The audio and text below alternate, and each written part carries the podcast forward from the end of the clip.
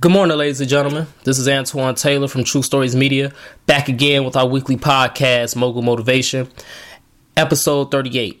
And this week we're going to talk about education. In 2016, you're not the only entrepreneur that's doing what you're doing. Now, obviously, every business isn't quite the same, but there's always going to be different photographers. There's always going to be different makeup artists. There's always going to be different consultants. There's always going to be different lawyers, different doctors. There's always going to be different publishers. There's always going to be a slew of other businesses in your industry that are similar, not just like yours, but are similar. And as humans, we often get that mentality that we want to hoard information to ourselves because we always want to get ahead. That's not the right way to go. The right way to go is education.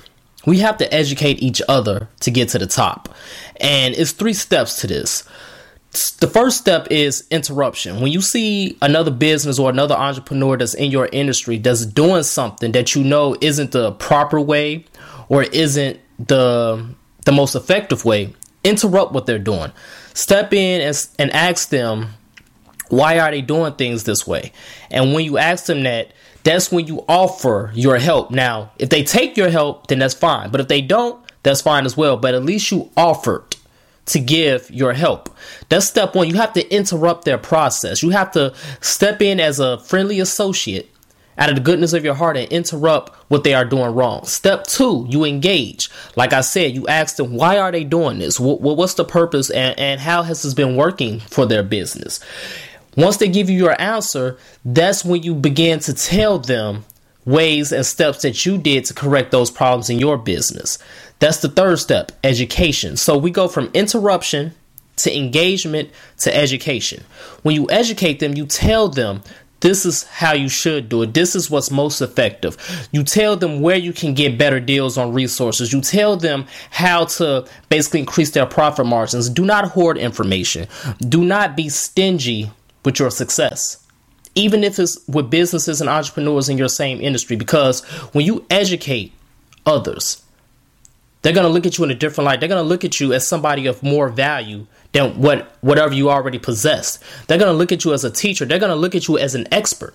Because that's why we're in this business. That's why you started your business because you're an expert at something or and or you're passionate about that same thing. You have to interrupt, engage and educate other entrepreneurs all the time, even when you're not at the level where you want to be at yet. It doesn't matter because at the end of the day, we're all in this together.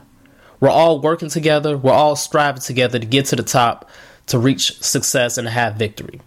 So it doesn't matter if you've obtained the level of success you want or not. Continue to educate others. Continue to give uplift to other entrepreneurs because that's what it's all about, essentially, ladies and gentlemen. So that's my message this morning. Very short, very brief. Let's continue to work. Let's continue to imagine reality. And next time when you see another entrepreneur struggling, interrupt their process, engage them on why they're doing it that way, and then educate them on the right way to do it. Let's keep working, ladies and gentlemen, and let's have a good day. Take care.